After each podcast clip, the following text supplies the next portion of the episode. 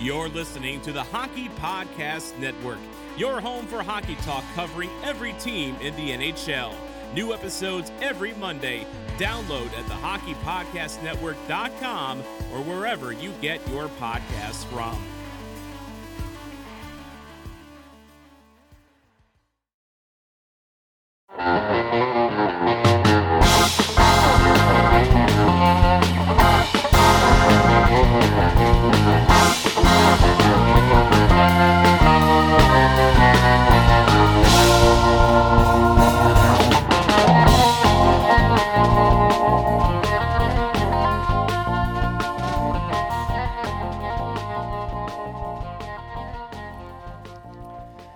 Everybody.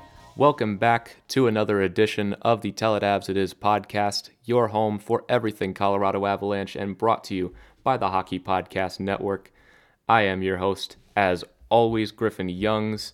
Happy New Year, everybody. 2020 finally in the books and behind us. We can finally move on to 2021.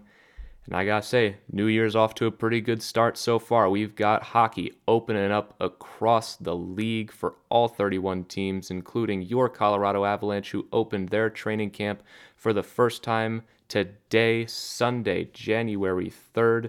By the time you're hearing this tomorrow, it'll already have been going on for a day. They'll already be kicking off day two. And the regular season will open in nine days on home ice against the St. Louis Blues. We have some rosters, we have some lines together for what this team could look like on that opening night against the Blues on January 13th. Lines looking a little different than what we were expecting coming into training camp, but like we've said with this team before, they're just so laughably good, it barely matters what you do with the lineup. You can plug whoever you want wherever and still be probably the best team on paper in the league just because there's so much talent here. So let's take a look at some of what the Avalanche are thinking on day one of training camp. That top line of MacKinnon and Rantanen, instead of having Landeskog up with them, Andre Burakovsky plugging in in that left wing, and Gabe Landeskog moving down to play with Nazem Kadri and Brandon Saad. There is no problem with any of that spreading out some of the talent, and it's hardly a difference in talent, honestly. Burakovsky is an offensive machine, especially with his shot and playing with MacKinnon and Rantanen. He'll be able to use his skills to the fullness of his ability, and Landeskog with Kadri and Saad, no problems there either. Those two will probably alternate a lot, probably even just in training camp and during the season as well. You could also maybe see them trying out Brandon Saad on that top line, maybe move Landeskog back and have MacKinnon and Saad at some point, or maybe keep MacKinnon and Rantanen for the majority of the season just because it's a laughably good duo. And Burakovsky did do very well on the top line when it was with MacKinnon and most of the time without Rantanen. Rantanen dealt with some injuries last season, but when they were together, no problems. And that second li- that second line could very well pass as a top line on a lot of teams. Landeskog, Kadri, Saad, all very, very, very good players. I mean, even with Burakovsky instead of Landeskog on that top line, you're still talking about one of the best lines in the league. MacKinnon and Rantanen alone is insane. And whether it's Landeskog, Burakovsky, Nichushkin, or even Tyson Jost, it hardly matters. You'd you'd have to put someone truly awful on that line to really drag them down. And the Avalanche just don't have a player like that who could drag a line down. So odds are we're going to see just a lot of experimentation during training camp heading into that first game against the Blues. And when like I said, when you're as good as the Avalanche, it hardly matters.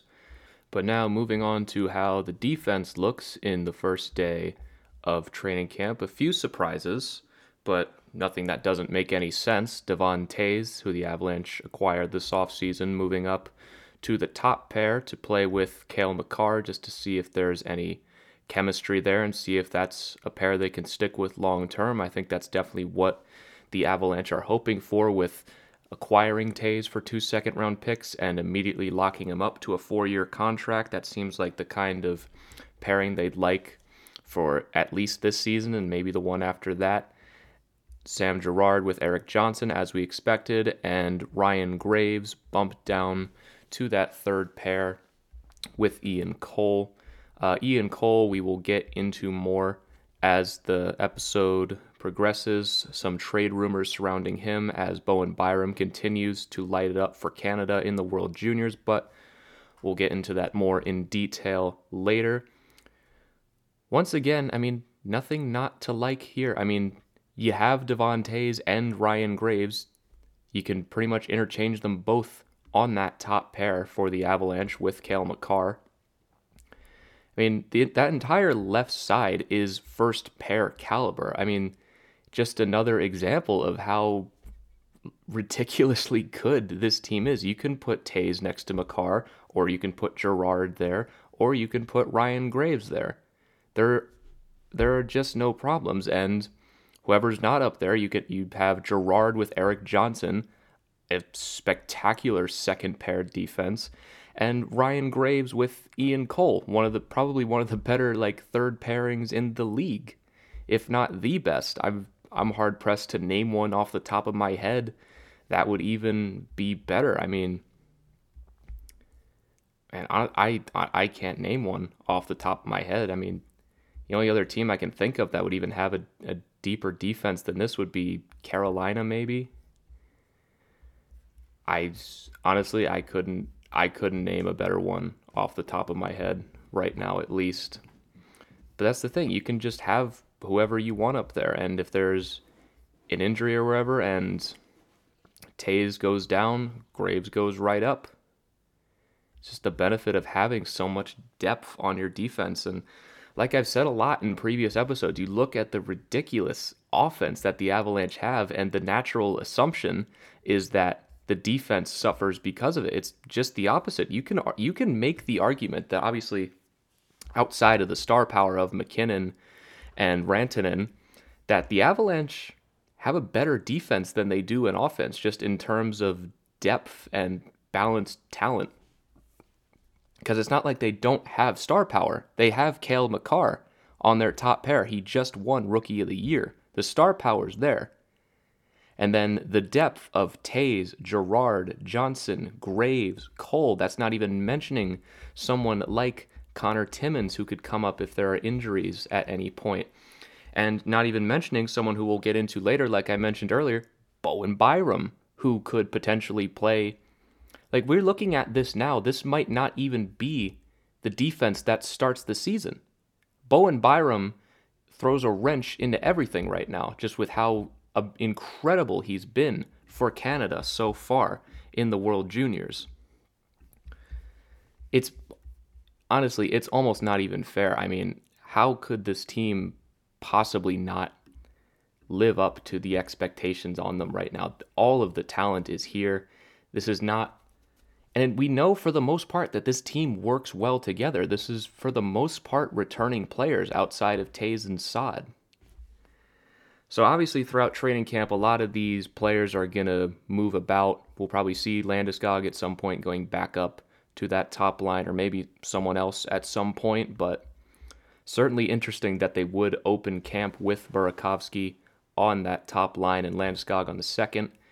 And definitely an insight into Jared Bednar and what he imagines for the defense having Devon Toews with Cale Makar. I think that is the plan going into the season. But like I said, this team is pretty much prepared for anything with the amount of talent that they have on this roster right now. I mean, there's going to be injuries at some point. Ne- no team has ever had a completely healthy season from start to finish, but this team is more than prepared to deal with it all as it comes up. But moving on from some of the training camp stuff, it's just opening day for right now for training camps. Nothing really earth shattering coming out quite yet, just to pretty much just a peek into what Jared Bednar's ideal lines might look like coming into the season. A lot of there's going to be a lot of changes between now and the first game against the Blues and honestly, the opening night lines against the Blues might be completely different than that. So there'll be a lot of time to look at all that in the coming episodes. But I wanted to get into what I think is one of the most exciting pieces of news I've seen in a long time from the NHL, and it does involve the Colorado Avalanche. The NHL planning to have a set of outdoor games at Lake Tahoe, Nevada in late February where in a weekend the Avalanche will face the Vegas Golden Knights, and a day later the Boston Bruins will play the Philadelphia Flyers in a two day event hosted by the Edwood, Edgewood Tahoe Resort. Fans wouldn't be allowed in attendance, but basically the point of this would be just a visual broadcast spectacle. That is one of the coolest ideas I have ever heard from the NHL. That is amazing. I really, really hope that it works out the way they intend it to. Because the whole point of the Winter Classic, which obviously was canceled this year, and the Stadium Series canceled this year as well, first time in a long time there won't be any outdoor games scheduled. But the point of the Winter Classic basically is to, it's always advertised as a return to roots for hockey, even though for a lot of NHL players, they never really played outside on the lakes. They always were in the most professional training facilities. But for a lot of people, hockey, you know, out on frozen lakes, on skates and everything, this is really a true return to roots for hockey out on Lake Tahoe, no fans in attendance, and just an incredible matchup as well. It's not some throwaway. I mean, this is Colorado and Vegas and then after that, Boston, Philly, which I mean, not the greatest. It's not really the best rivalry, but it's not awful either. And I really hope they can pull this off because I would love for this to be something that becomes more of a a yearly thing. I mean, as nice as the Winter Classic is, I feel like there's a bit of exhaustion surrounding that and outdoor games. I think this is a very good shakeup that the league needed to really keep the momentum going with outdoor games because I think in recent years, outdoor games have become more of a local spectacle instead of a national spectacle, which is which is fine. There's nothing wrong with that. But for what the NHL is going for, the Winter Classic and the Stadium Series exist to really grow the game and they work in local markets spectacularly. I've been to plenty and they're amazing, but they're not always the best to watch on TV. And it seems like the ratings have really dropped over the years, especially for the stadium series. And probably because they end up putting like three outdoor games on a year, which really takes away from the significance of it. I don't really think the stadium sh- series should exist at all. It should just be the Winter Classic. But there really is something about going truly outdoors, not just like converting a football or a baseball stadium to an outdoor hockey rink for a few days. Really like going outdoors, like to Lake Tahoe. That is a spectacular idea. And I hope that this is the first of many to come in several years. This seems like a test run just it's a desperate season. There's really nothing to market outside of the same teams playing each other over and over again. This could really be something that helps grow the game because this has every guarantee of being something beautiful to watch. You know, especially if there are no fans in attendance either. That gives them a lot more room to create more drone shots or just set up more special angles and also to get a lot of the the sounds of the game as well. I mean, we got some of that in the bubble, but it's just not the same indoors. And this basically what I'm saying is that this has the potential to be a home run for the NHL and it's amazing that the Avalanche are involved in this as well. Because they could have put the Sharks to play Vegas since both those teams are kind of right there, but The Sharks are not great right now. I mean, who knows what they'll be this year, but I it's a pretty safe bet to say that Colorado and Vegas is going to be some spectacular hockey. And I think that's a great call from the NHL to make that matchup the outdoor game because you want to grow the game, right? And Colorado is team that everyone should know by now. Even casual fans should know as p- quite possibly the next big team in the league. And Vegas obviously is Vegas. They've they're probably the most marketed team to casual fans right now. I mean, expansion team that went to the final in their first year and has made the playoffs every year since and at near the top of the league every single year. That's a very easy thing to market, but I really, really hope this goes well. And also, like reading a lot of the comments about this new outdoor style of going to Lake Tahoe and everything, a lot of negative reaction to it. And I'm not really sure why.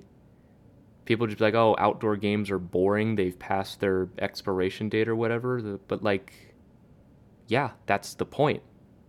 That's why this is happening. That's why they're doing this. So it doesn't get more boring. And they have to adjust. Like, just it just seems like a lot of the times, like, I don't agree with a lot of what the NHL does. I think compared to the other three major American sports, they're not as well run and they're not great at growing the game, but they don't miss on everything. And you have to give them some credit where it's due every once in a while. This is a great idea. And it's going to look beautiful if they can pull it off the way they envision it. And if you can't have fans at a Winter Classic this season, like they were planning to have one in Minnesota, I believe, against the Blues, and have a stadium series in Carolina. They didn't I don't think they ever announced an opponent for that, but if you can't have those this season, then why not go somewhere like more outdoors, not in a stadium that can house almost 100,000 people and try something else. I don't understand a lot of the the negativity surrounding this, like just everything the NHL does is wrong. They do a lot of things wrong. I will give you that. They are not the most well run league in the country, not by a long shot. But this is cool. We can't keep complaining about everything the NHL does. And especially when we get on them so hard about growing the game and how they failed to grow the game, and that's why we're so behind all the other sports. The point of this to go outdoors is another way to grow the game. And that's what the Winter Classics have been about all this time. They're supposed to be spectacles that appeal to a major audience. And yes, the Winter Classics have kind of lost their appeal because the matchups have gotten boring and for a long time it seemed like the Blackhawks got every single outdoor game and these games weren't marketed very well. And while they were huge hits in the local markets, they didn't have the kind of national impact that they used to. Like 10 years ago, when the, the Capitals played the Penguins in Pittsburgh in the Winter Classic, that was a fantastic game. And from what I remember, that was a huge hit nationally. They need stuff like that. And if you can't have that this season because of no fans and everything, I think this is a great alternative and to have a matchup like Colorado and Vegas in such a beautiful environment with one of a kind shots and one of a kind game sounds and everything, like this could be something that ends up being iconic. And I really hope that it does work out. I really hope that this is something that can become maybe a yearly thing. Maybe you have the Winter Classic in the big stadiums every year, and maybe you have something like this every year as well. Maybe instead of the stadium series, you have this kind of outdoor game where maybe it's not as many fans and it's kind of just visual spectacle but a callback to the roots of hockey. I think that'd be amazing. So, obviously, we don't know how it's going to go or how it's going to look and how it's going to turn out, but I'd hold off on dunking on the NHL for right now on this at least. There are plenty of other things to dunk on the NHL about especially the way they run their league a lot of the time. I think this is cool. I'm going to give it a chance and see how it turns out because this could be a home run for them. And if it works the way they're intending to, a great way to grow the game as well, like we all complain about them to do over and over. But for the matchup itself for Colorado with Vegas, I mean, there's not a better matchup for them to have in this, and there's hardly a better matchup around the league to put on national television. It would be on, I assume, a Saturday night. The 20th, yes, the 20th is a Saturday night, and then you'd have the Flyers and Bruins a day later on a Sunday. But it's it's like I said when I was previewing this whole West Division, the games against Vegas are going to be the most important because if you're consistently losing to Vegas and or struggling against them, and even if when you do beat them, you're barely beating them, there's going to be a lot of lingering doubts that maybe this team won't be as good as their record because in all likeliness they are going to be beating up on the the Kings and the Sharks and the Coyotes and the Ducks and even the Wild to an extent for most of the season.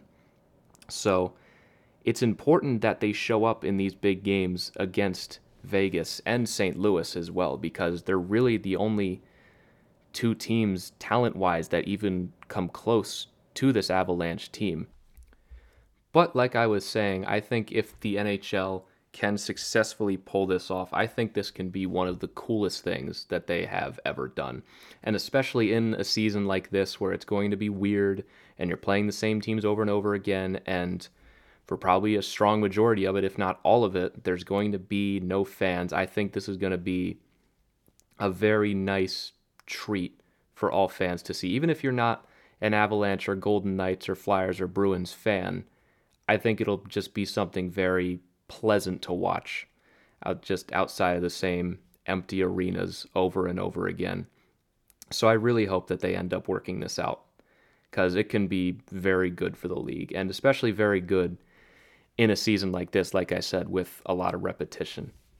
And for the Avalanche, a great opportunity to make a name for themselves on a national scale. I mean, obviously, almost all hockey fans know that this Avalanche team is something special this season, but to a more casual fan that doesn't pay a lot of attention, this is really their opportunity to make a name among them as well. But now moving on from the outdoor game for the Avalanche, I'm sure there'll be plenty more time to talk about that as it gets closer and as the season progresses. I did want to get into the trade rumors that have begun to circulate over the last 24 hours surrounding Ian Cole that have basically stemmed from how well Bowen Byram has been playing for Team Canada in the World Junior Championships. That basically has the Avalanche wondering should we just play Byram in the NHL now if he's ready instead of making him wait for another year? And it's a very valid question. I mean, Bowen Byram has been one of the best players in the tournament, and every single time he steps on the ice, I mean, he does something that just makes you think that this guy is ready for the NHL now. And if he's ready, that there's going to need to be a spot for him to play. And like I mentioned earlier, Ian Cole would have to be the odd man out. So once the World Juniors conclude, Bowen Byram will be heading to Colorado to participate in training camp. He is on the training camp roster right now. And it'll be interesting to see what the Avalanche will end up doing with Byram once he does join the team because if Canada does go all the way to the the championship game if they beat Russia in the next game, then Byram's not going to have a lot of time to really be with the team, get adjusted to systems or anything. So I wonder if it would really be worth it right away to have him on there. I mean, he could just come in and in the few days that he's in training camp, just absolutely blow everybody's minds and make the team. But I wonder whether or not it would be enough of a sample size to see it. I have no doubt that Byram is going to play games for the Avalanche this season. I don't think that's any question at all.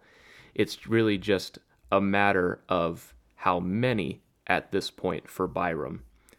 Because if he's ready for the NHL right now and he proves that in training camp and you give him NHL action and he is just he fits in perfectly with no muss or fuss, then play him.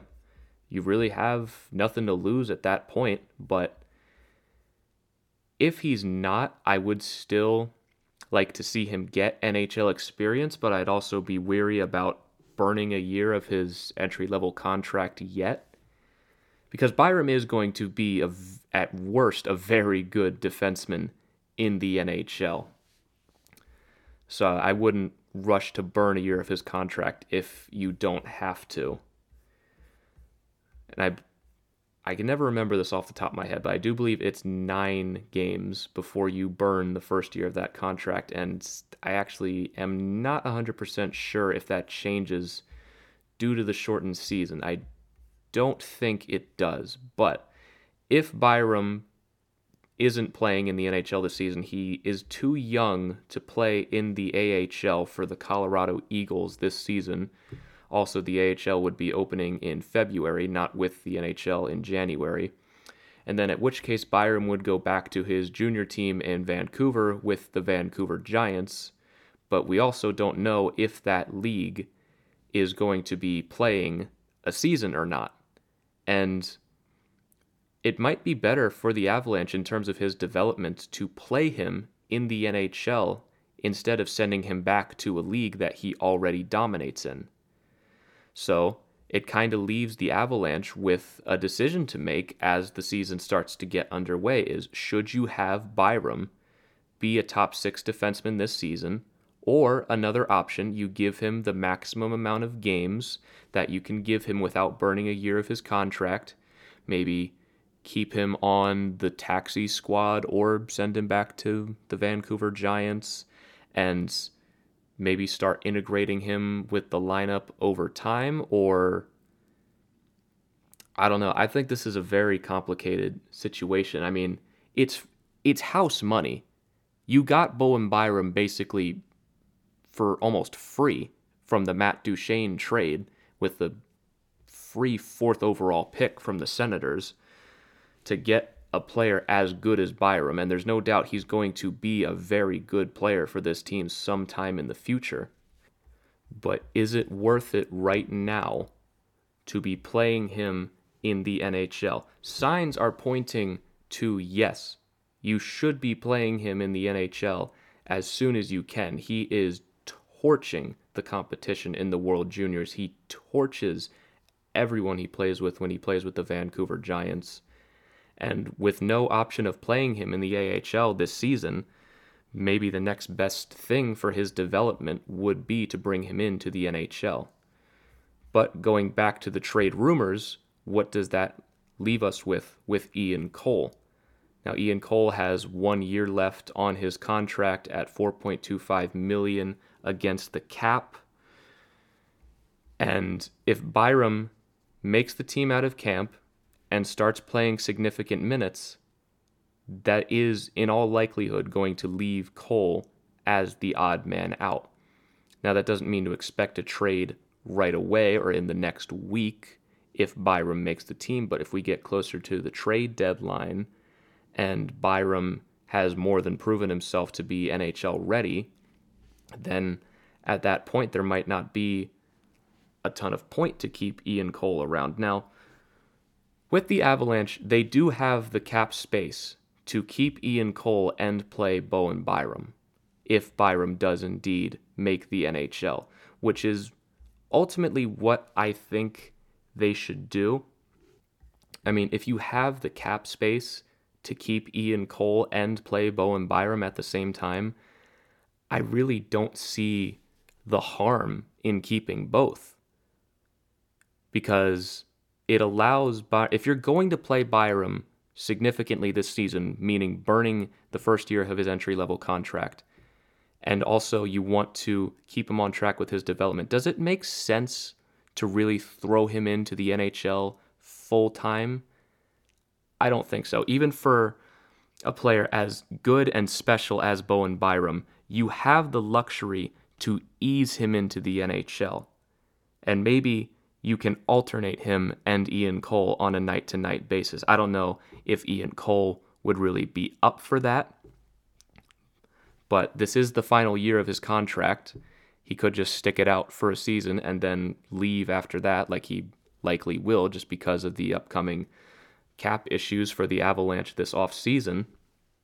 But if we're talking about what's best for Byram's development, I don't know if playing him almost a full season is going to end up being great for his development. It probably will be great, but wouldn't it be better for a 19 year old to get bits and pieces of NHL experience before you throw him straight into the fire, just so you know what you're dealing with ahead of the playoffs and then eventually for next season. So you, you test out Byram for the six games, whatever those games may be. Maybe they're maybe they're all at once, maybe they come sporadically throughout the season. But after that, if he's proven that he's good enough, keep him around and maybe alternate him with Ian Cole on a night by night basis and let him get his feet wet first because the Avalanche, it's not like they're a rebuilding team reliant on Bowen Byram to come in and start turning the franchise around. They have, like I've mentioned several times, ridiculous defensive depth. I mean, Bowen Byram could not play a game this season for the Avalanche and they'll be completely fine you still have Makar, you still have Johnson, Toews, Girard, and Graves, and Ian Cole. So they'll be fine if he doesn't play. And worst case scenario, he will end up playing probably regularly next season because all signs point to him being good enough to play now. And like most things with the Avalanche, this is another luxury for them to have to have a 19 year old potential superstar defenseman ready to play for them now and just the hardest part of the scenario is we can't stick him in the AHL to let him play against not NHL competition, but like players older than him and the type of physicality and competition he would be getting in the NHL. But I think the idea of trading Ian Cole to make room for Byram would be a mistake, especially since the Avalanche have the cap space to fit both of them even if Byram blows everybody away, he's like wins World Junior MVP, he's great in the final two games of the World Juniors, comes into training camp and is blows everyone's mind and is better than expected, starts playing NHL games and he's a rookie of the year candidate. There's no real reason to trade Ian Cole because in this season there are going to be a lot of injuries and there are going to be times where players test positive and have to be put on the reserve list or long term injury reserve. And from what I believe, I think that's a minimum of either 21 days or 10 games. So let's just say Erik Johnson, who's dealt with injuries a lot in the past, gets hurt. And now you put Byram up there because he can handle it, but then what about underneath that? That's when you need your depth and a guy like Ian Cole as your fringe seventh defenseman can plug right back in because there are going to be times where you're going to be missing players, especially defensemen, for maybe an extended period of time. So I don't think Joe Sakic is going to do this because just the salary cap is not an issue for the team right now. I think it's just reports of them doing their due diligence and really, the main question here is Is Byram ready to be played in the NHL full time now? And just logistically wondering how that would work because he's almost forcing the Avalanche's hands with how good he's been in the World Juniors and obviously the year before, but he's blowing people's minds right now for Team Canada. But again, like, why not just why not just take the gift as it is and have Bowen Byram in the NHL? You can also just have Ian Cole sticking around as well and use that to get Byram's feet wet in the league and play Cole every now and again. And if there's injuries, plug Cole back in full time, you know, and I would understand trading Ian Cole if he's not happy about this and wants out and wants to play full time. That I would understand because he's more than entitled to feel that way because he is definitely an NHL player. He is much better than a seventh defenseman. But if you're the Avalanche and he's okay with that, there's really no point in just trading him to make room for Byram because if Byram's better, just play him over Cole. If Cole's better, play him over Byram and let Byram come in as needed. Because I think sending him back to Vancouver to play with the Giants ultimately not the best plan. I think that would end up being very stagnant for his development and you're just going to end up getting the same Bowen Byram next season without much growth. And we don't even know if the WHL, where the Vancouver Giants play, are even going to be having a season. So it seems like it would just be easier to keep Byram under your control, play him as needed in the NHL. If he's better than Cole, like I said, then play him over Cole and have them alternate as needed. And if there's injuries, like say Erik Johnson goes down with an injury or Girard does or just or just anyone, anyone can do, go down with an injury or a positive test at any time, just have them both and have them fill in. So I don't think anything is ultimately going to happen with the trade. I don't think Ian Cole will be traded unless he asks for one. I think he'll end up sticking around until the end of the season when his contract expires. And after that, I wouldn't imagine he does stick around just because there will be a lot more teams with increased roles for him. And also, I would assume Cole wants to win another Stanley Cup, right? And this Avalanche team has a very good shot of doing that, even if he has to sacrifice a bit of his role to let someone younger like Byram come in and play. I don't imagine Ian Cole will be like, well, I don't want the chance to win a Stanley Cup. I want to play consistently in the league. I mean, maybe some players would do that, but Ian Cole does not strike me as that kind of guy. I think he'd I think he'd be more than okay with that if it gave him an increased chance at a cup. But ultimately once his contract expires, whether the Avalanche win the Stanley Cup or lose in the first round, I'd imagine he'd want to go somewhere where he can get paid more money and have an increased role. So I do think this is his last season, but I'm hard pressed to see a future where he doesn't finish the season with the team. I do think Byram makes the NHL, and I think worst case scenario this season, he only plays the minimum of six games. And best case scenario, he's NHL ready and he plugs into the lineup right away and he's the Avalanche just have another defenseman that can compete for the Calder this season, like Cale Makar did when he won it last year. So, like most things with the Avalanche, house money. It's a luxury. It's just fun. You just you're just this embarrassment of riches that you just have that other teams could only dream of having. Eventually, having all of that's going to come back to bite in terms of salary cap, obviously. I mean, the reason we have most of this is because MacKinnon is on his absurdly cheap contract of barely more than $6 million, if it's even more than $6 million. $6.3 million for three seasons, including this one, so it'd expire after the 2023 season. It's basically the reason why we can just have all of these nice things is that we're not paying him double that like he's worth. But Eventually, next season, obviously, we've talked about this before. You are going to have to pay Cale Makar a big raise. You're going to have to pay Landeskog, maybe not a significant raise, but a sizable enough raise for it to be noticeable. And Brandon Saad's expiring, Matt Calvert's expiring, Bellemare's expiring, Ian Cole, like we just mentioned, is expiring, Grubauer's expiring. So I'd say just take advantage of it for now. Just take advantage of the fact that you can just have a potential future superstar defenseman at 19 come in and plug into the lineup to just give you more depth. There's nothing wrong with having more depth, and you have Ian Cole for one more year. And, like, let's say you do trade him. What are you getting back? Are you getting back a draft pick?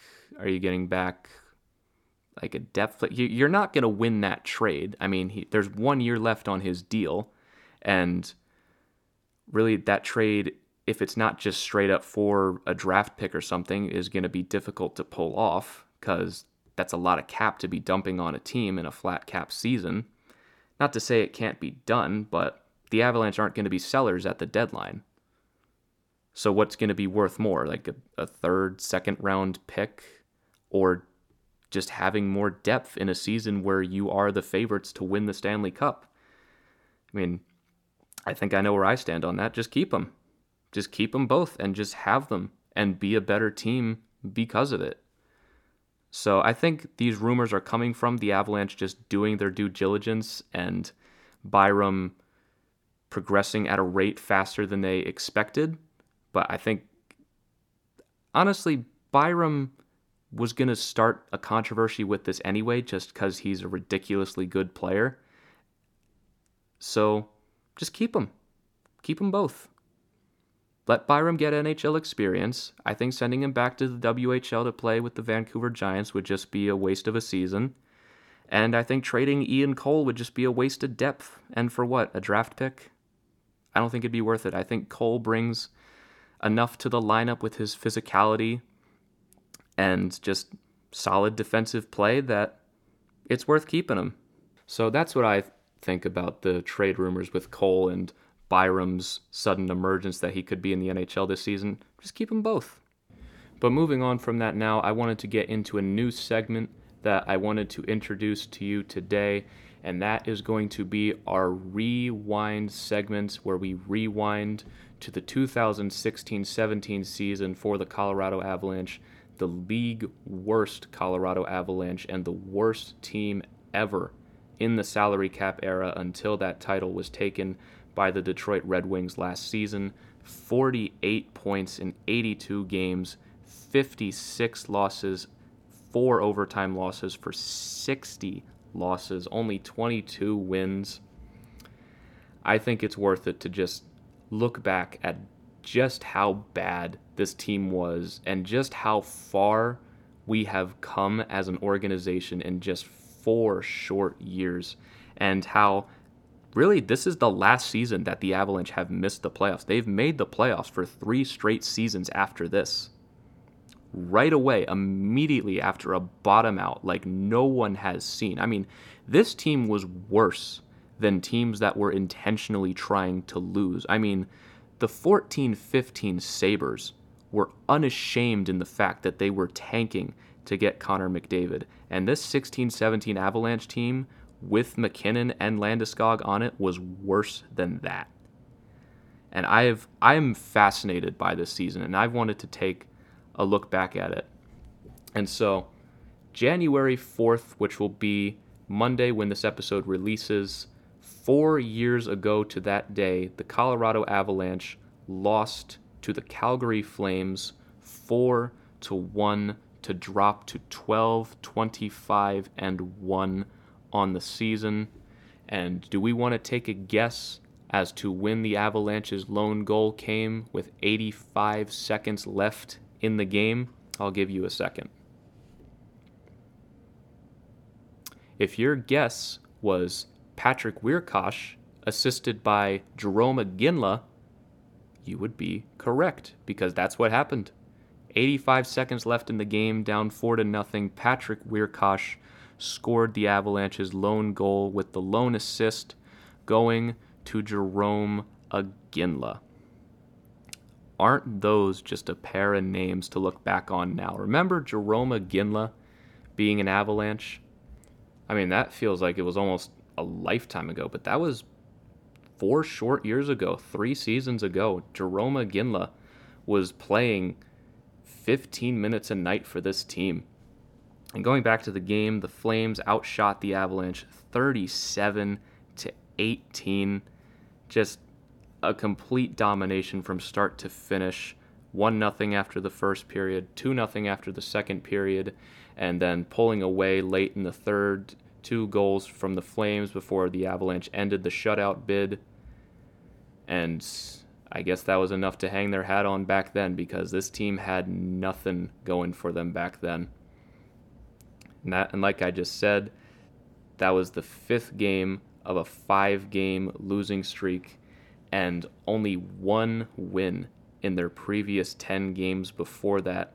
And as the season goes on, we'll be comparing the players back then to who plays for them now, just just for some perspective on how much of a wreck that team was and how frankly good this team is now. But obviously, there are no games happening right now. But coincidentally, there is a game that took place on January 4th last year in 2020 when the Colorado Avalanche took on the New Jersey Devils in New Jersey.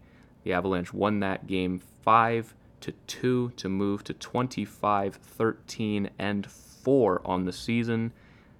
Just a slight difference from 3 years prior when they were tanking to the bottom of the league. Goals in that game for the Avalanche came from Rantanen, Cole, Rantanen again, Bellemare, and Mikko Rantanen actually with a hat trick that game, capping that off with an empty net goal. Little different than Patrick Wiercioch scoring his third goal the season, assisted by Jerome Iginla. I mean, the talent on this team versus that old Avalanche team is night and day. Even even last season, when this Avalanche team was turning it around and proving themselves to be one of the better teams in not just the West but the NHL. It's a night and day difference. I mean, Mikko Rantanen alone, he did play for the Avalanche in that season. That was his rookie season, and one of the lone bright spots was that he scored 20 goals. And at this point alone in the season, on January 4th, Rantanen had scored his 13th, 14th, and 15th goal, already only five goals away from his rookie total. But like I said, as the season goes on, we're going to be continuing to take a look at what happened on the day four years ago with that league worst Avalanche team. Obviously, not a season to compare it to right now, so that'll wrap that segment up. And now I wanted to get into the around the NHL segment. Obviously, quite a few things happening around the league, but I think the biggest story right now was Pierre Luc Dubois signing a contract in Columbus. He was an RFA for the Blue Jackets this season, two years, $5 million a year. But before the contract was handed out, reports that Dubois was wanting a change of scenery started to come out. And obviously, like hockey fans do, they freak out and start putting together a trade package for him that see how their favorite team could get him. And then a few hours later, he signs the contract. But it was noticed that that trade request still stood. And so maybe Pierre Luc Dubois' future may still not be in Columbus, despite the fact that he just signed that contract. And maybe a change of scenery might still be in his future. Now, I don't know what this is with the Blue Jackets, but this is becoming a problem for them. That they just had this whole debacle with Panarin and Bobrovsky that they didn't want to stay anymore, and no matter what they did, they still didn't stay even after they won their first playoff series in franchise history with the historic upset over the Lightning and offering Panarin even more money than any other team gave him in a Hail Mary. And then Bobrovsky obviously leaving after all that time and going to Florida. Maybe it was better for Columbus that he didn't end up staying, but he was their franchise goalie and he left at really the first sign and once his contract expired. And now Pierre Luc Dubois, their future number one center, he's their number one center right now. And 22 years old, third overall pick in 2016, another a slam dunk pick for them. He's been spectacular for them. And now apparently he wants out as well. And you can see probably the organization is probably blindsided by this and fans are obviously like, "Well, what the hell? Why can we not keep good players? Why do players never want to come here? What's going on? Is it the city?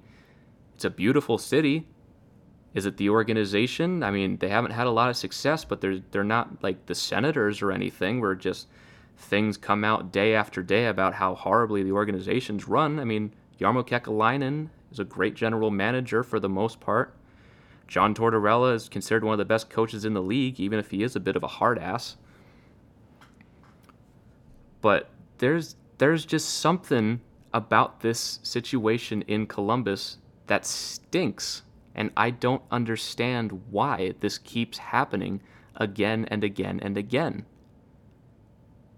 So, maybe it's just something personal with Dubois that he wants out, and maybe this has nothing to do with the Blue Jackets, and this is all just coincidence, but I'm fascinated to see where this could go for them. Because if Dubois wants out, then obviously he's not going to give 100%. There was an article from the Athletic that Dubois doesn't want this to be a distraction during the season, but how can this how can this not be a distraction, dude?